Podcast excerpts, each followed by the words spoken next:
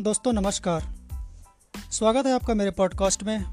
दोस्तों, आज के पॉडकास्ट में है दक्षिण कोरिया, जहाँ पर संपन्न हुए स्थानीय चुनाव में युवा प्रत्याशियों की बड़ी भागीदारी रही, जिसमें 40 से कम आयु वालों में 78 प्रतिशत तक की भागीदारी रही।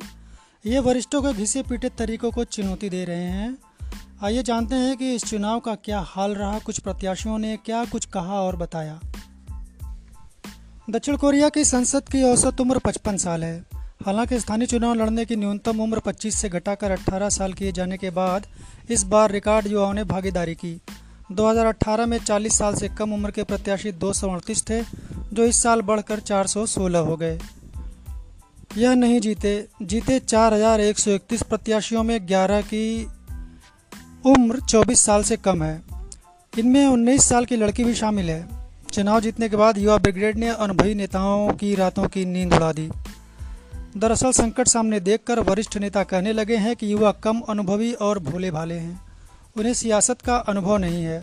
ऐसे में देश को बेहतर दिशा में ले जाने की उम्मीद से आकर्षित हुए युवा खुद को दुविधा में खड़ा पा रहे हैं। 22 साल के जुंग स्वांग हून कहते हैं, हमें ऐसी व्यवस्था का सामना करना पड़ रहा है जिस पर शुरू से 50-60 साल वाले नेताओं का प्रभुत्व है। हालाँकि नेताओं का दूसरा धड़ा युवाओं का समर्थन भी कर रहा है। अड़तालीस वर्षीय सांसद पार्क जो मिन कहते हैं कि मुझे नहीं लगता है कि राजनीति के लिए बड़े स्तर पर अनुभव और ज्ञान की ज़रूरत होती है। हालाँकि आम लोगों का कहना है कि युवाओं में अनुभव की कमी हो सकती है, लेकिन वे दुनिया को नए नज़रिए से देखने की कामना रखते हैं। वहीं प्रत्याशियों की सोच अलग है। जुम कहते हैं कि नौकरियाँ कम हो रही हैं, किराया बढ़ रहा है, कर्ज की दर ऊपर जा रही है। इन सबसे जूझने से बेहतर है। मैं चुनाव लड़ूं और व्यवस्था ही बदल दूँ। जुंग को पार्टी से नॉमिनेशन पाने के लिए मशक्क़त करनी पड़ी या दीवार पर सिर फोड़ने जैसा था। 22 साल की ली चेयान ने कहा कि प्रचार के लिए इंटर्नशिप और ट्यूशन से इकट्ठा पैसा खर्च करना पड़ा लोन तक लेना पड़ा। सबसे युवा नेता चियान सेउंग ने बच्चों और युवाओं के लिए खास कार्यक्रम चलाने के वादे किए थे।